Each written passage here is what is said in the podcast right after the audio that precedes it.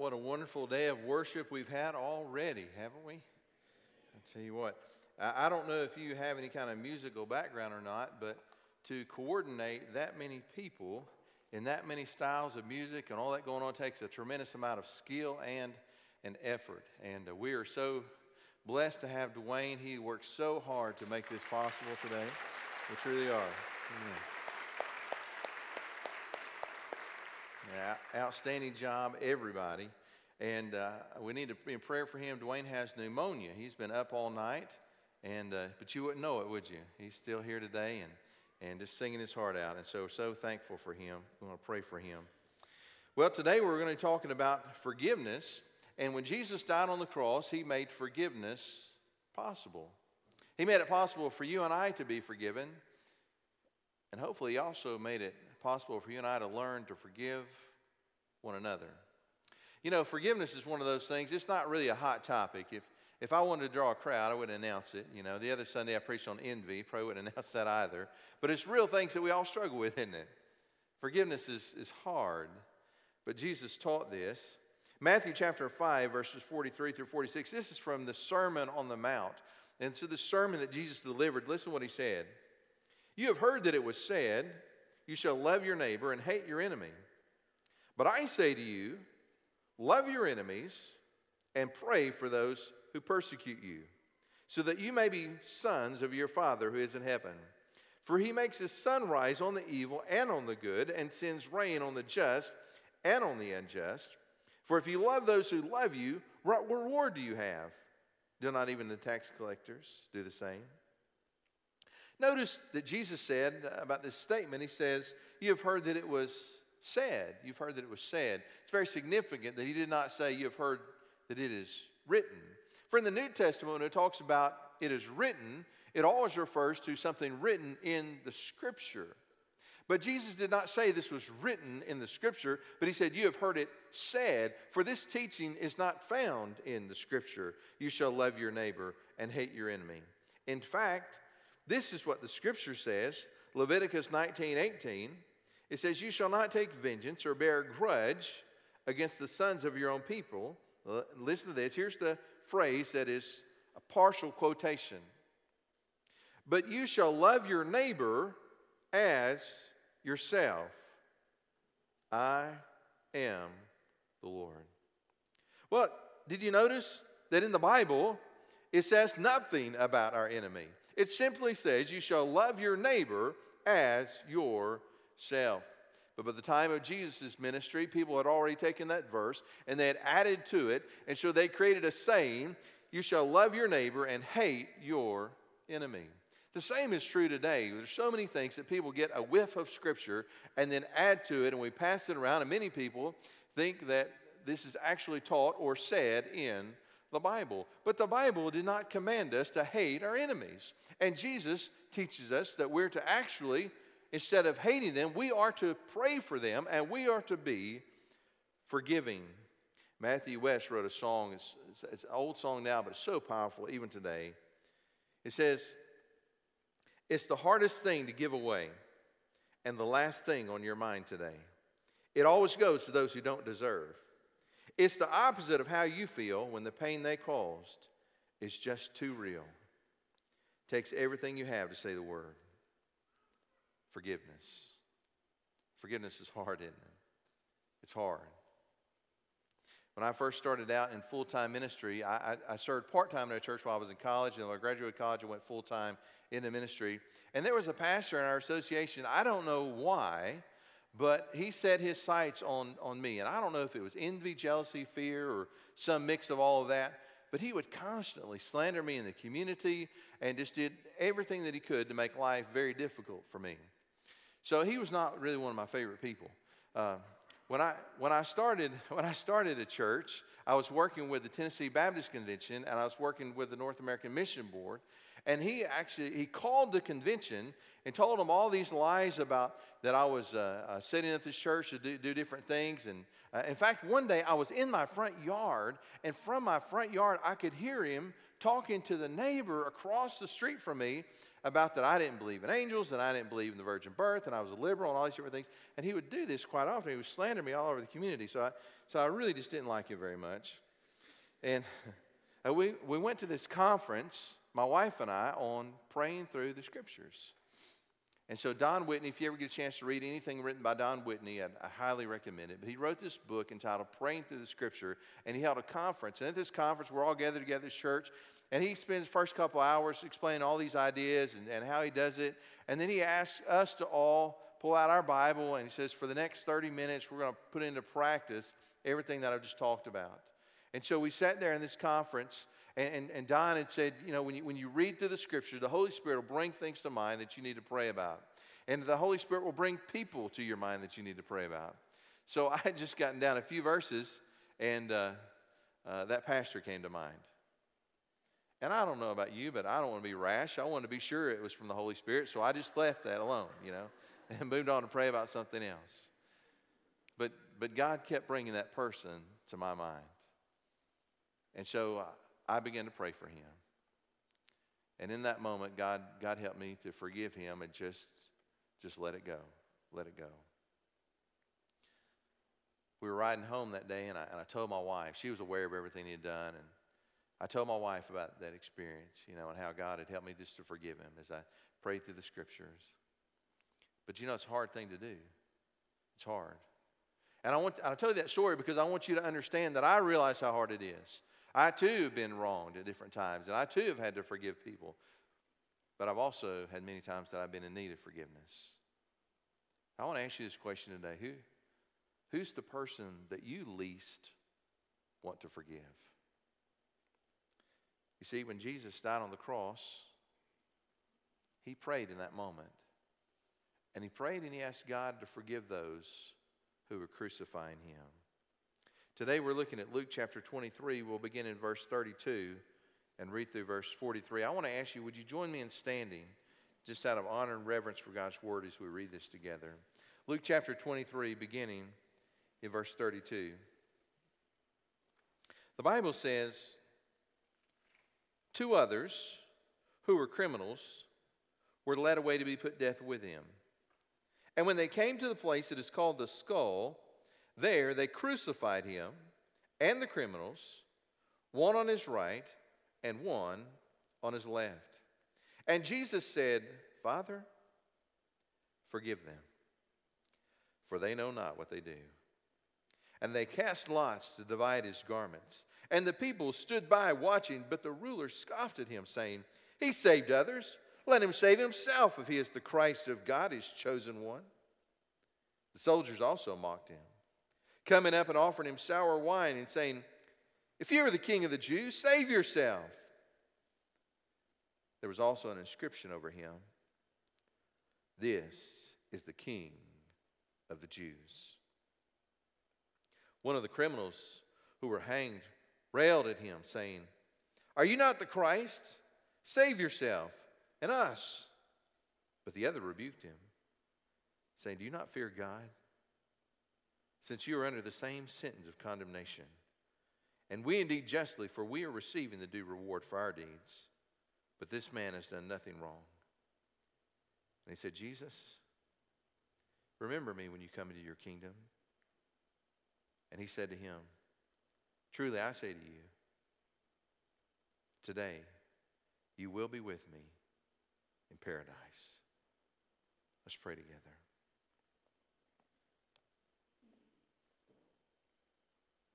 Father, it's, it's my heart's desire that everyone here would one day see the paradise that you promised this man. Father, help us. Help us to forgive just as you forgave. And Lord, may we receive your forgiveness that we could become changed people, living a life for your glory and for your honor. For it's in Christ's name that we pray. Amen. You may be seated. The Bible says in the passage that we just read, and when they came to the place that is called the skull, there they crucified him. not a lot of focus on the details, but you and I understand what's involved in crucifixion. He was crucified. You see, Jesus was tortured to death so that we could be forgiven. He was tortured to death. Crucifixion began with a scourging that would take place before the person was actually nailed and hung on the cross. And, many people, this, this, this scourging with a whip, many people never made it to the cross because they died before they even got there because it was so brutal. Unless you've studied crucifixion, probably whatever image you have in your mind is, is insufficient to describe the torture that Jesus endured.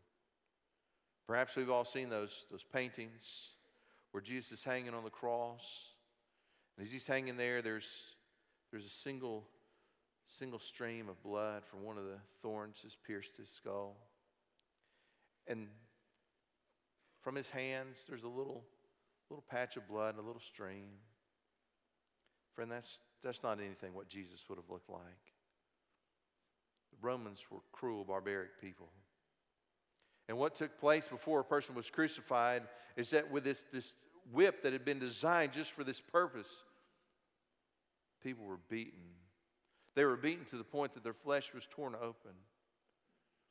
And Jesus, as he hung on the cross, would have hung there a gruesome, bloody mess.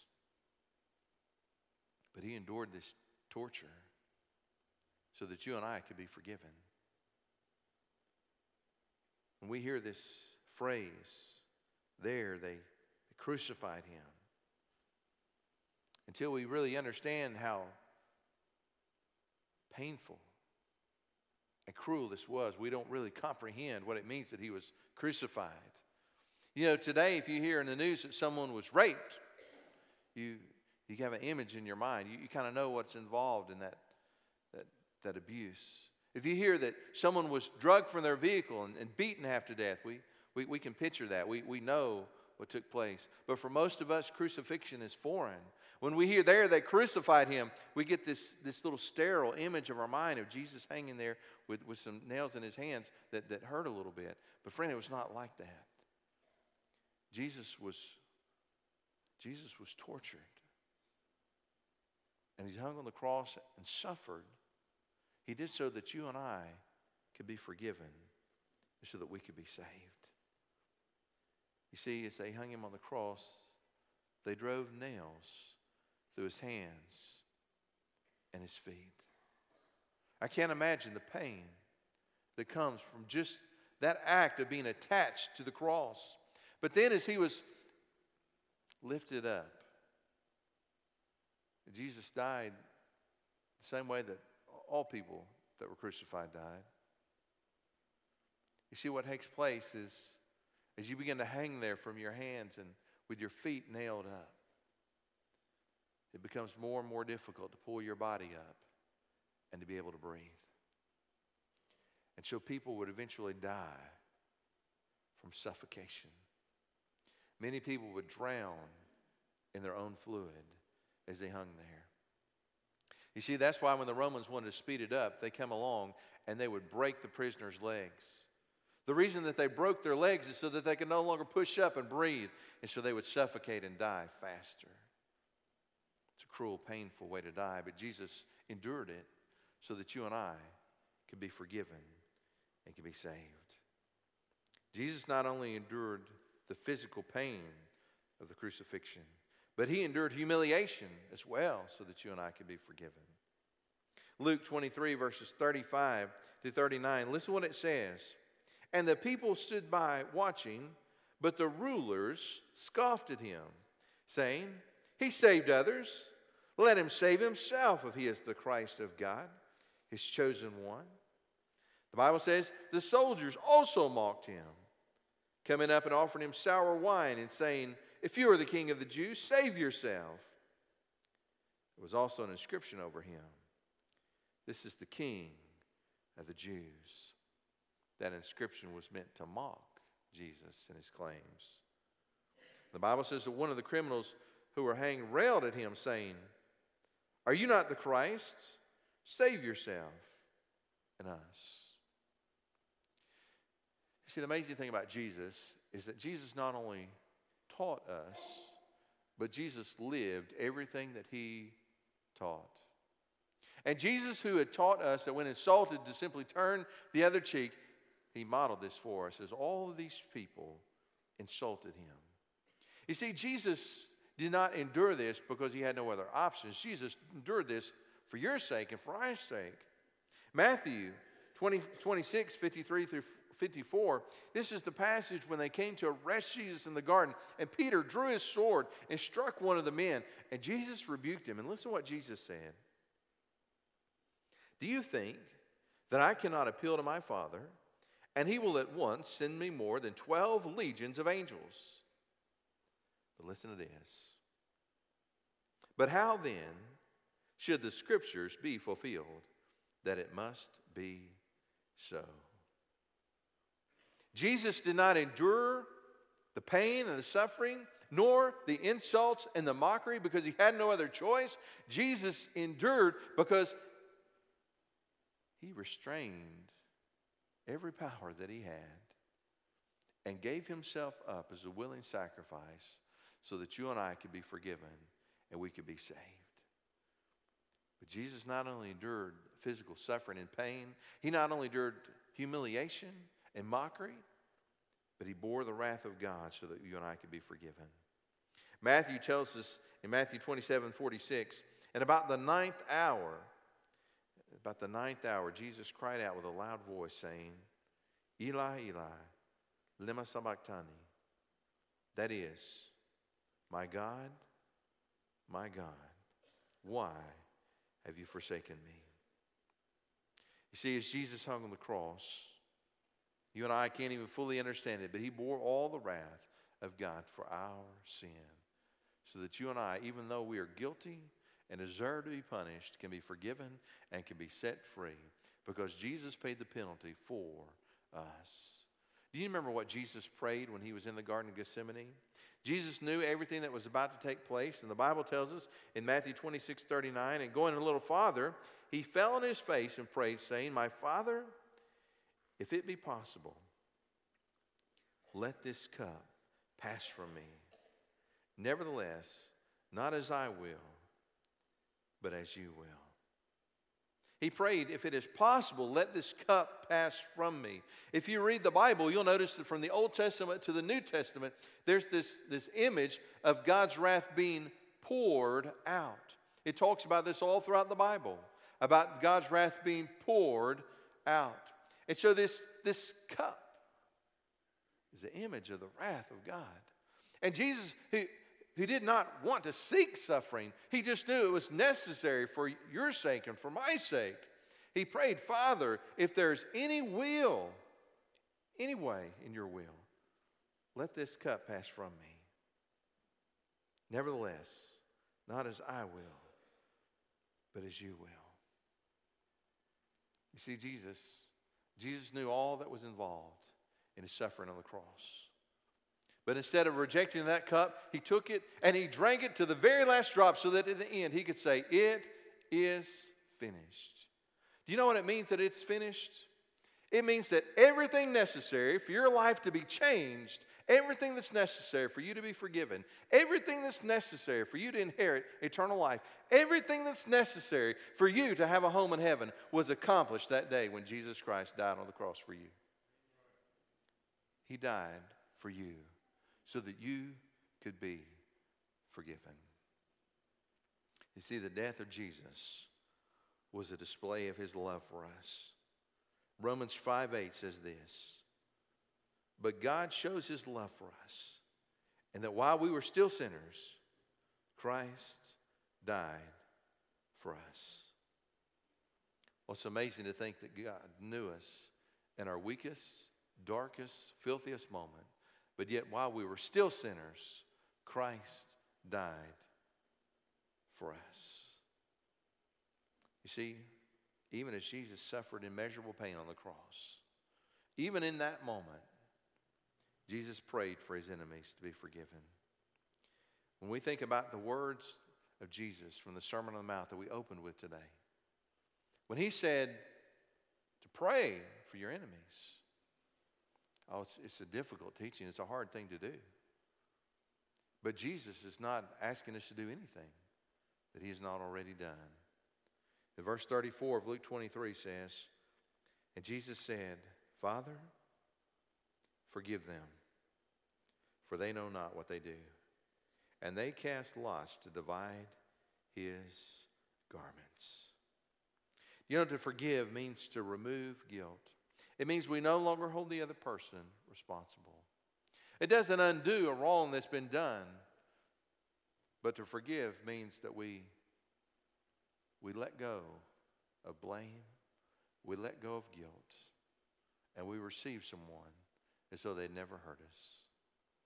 When Jesus Christ hung on the cross, dying and suffering in our place, he prayed, Father, forgive them. Do you know in these words, Jesus fulfilled the prophecy of the prophet Isaiah? Isaiah 53 12, this is what it says. Therefore, I will divide him a portion with the many, and he shall divide the spoil with the strong, because he poured out his soul to death and was numbered with the transgressors. Remember, there was a criminal hung on each side of him. Yet he bore the sin of many. And listen to this and makes intercession for the transgressors. Isaiah had prophesied that as the Christ was crucified, he would pray. He would pray for the transgressors. And so Jesus, as he hung there on the cross that day, he said, Father, forgive them, for they know not what they do. You know, there's two questions I think the death of Jesus raises for all of us. The first one is this What's, what's keeping you from being forgiven? You see, Jesus, Jesus knew everything you were ever going to do. The Bible tells us that God is, is all knowing. His knowledge is not limited to the present or the past, but He even knows the future. And He knew everything you were ever going to do. He knew every mistake, He knew every lustful thought, He knew every greedy act, He knew everything you would ever do. And yet He still chose to go to the cross and die in your place so that you could be forgiven. John, John chapter 1 verses 11 through 12. Listen to what it says about receiving Jesus. He came to his own, and his own people did not receive him. His own are the Jews, the, the people that had been given the law and placed in charge of the temple, the religious leaders of Jesus' day. The Bible says he came to his own, and his own people did not receive him. But listen to this. But to all who did receive him, who believed in his name, he gave the right to become children of God. You see, as we sit here today, there, there's people from, from, from every walk of life and, and every background. There's people here today that are from different countries around the world. There's people here today that were raised in church, and there's people here today that, that just started coming recently for the first time. We're in all different places in life. We come from all different backgrounds. We all have all different levels of economic means. But I want you to understand that the same promise is available to every single one of us. It doesn't matter where you were born, who you were born to, what you did throughout your life, what you have now. If you'll receive the Lord Jesus Christ, you can become a child of God. You see, Jesus died to make all this possible for you. But in order to receive it, we've got to believe and trust only in Him. You see, so many people today won't receive the Lord Jesus as their Savior because they're too busy saving themselves. They're trying to do all the good that they can so that their good will outweigh their bad. But, friend, it doesn't work that way. The reason that so many people think that they're good is because they compare themselves with their neighbor. And you might be you might be the best person in your household. I don't know. You might be the best person where you work. You, you might possibly be the best person in our community. But when you stand before God, none of that will matter because other people in your community are not the standard by which God judges us. Jesus Christ is the standard. And when we're compared to him, we all fall short. That's why Jesus went to the cross, because he knew that you and I could not save ourselves. And when Jesus died on the cross, he died in your place so that you could be forgiven. So, what's keeping you from receiving him and being forgiven? There's a second question I think Jesus' death asks of all of us What's keeping you from forgiving others? Ephesians 4 32. Listen to what Paul wrote to the church at Ephesus. Be kind to one another, tenderhearted, forgiving one another, as God in Christ forgave you. You see, Jesus not only died so that we could be forgiven, he also died so that we could learn to forgive. He set the standard for us, he taught us and He modeled it for us. To forgive something means to, to let it go. And I suspect there's a lot of people here today that there's somebody in your life said something to you, did something to you, and you carried it around, caged up like a caught animal. And everywhere you go, it's in the back of your mind. Every time you see them, every time you think about them, it comes up. Listen, you know what the Bible says about the sins of those who are forgiven? It says that the Lord removes them as far as the east is from the west. As far as the east is from the west. That means He remembers them no more. That's what God has done for us. If you believed and trusted in Him, that's what He's done with our sin. And He calls us to do the same for other people. So if you're here today and you've just got something you just can't let go of, can, can I, would you just pray about that? Just pray about it. If you'll ask God to give you the power to let it go, He'll, he'll let you, He'll help you. Because we have been forgiven of so much. You and I, we need to forgive others as well. Let's pray together. Father, I thank you for your son and his death in our place. And Lord, I pray if there's any person here that's never received him as Savior and as Lord, I pray that right now when we begin to sing, that they'll call out on you to you in prayer. Father, I pray for those of us here that are believers. God, help us to forgive one another.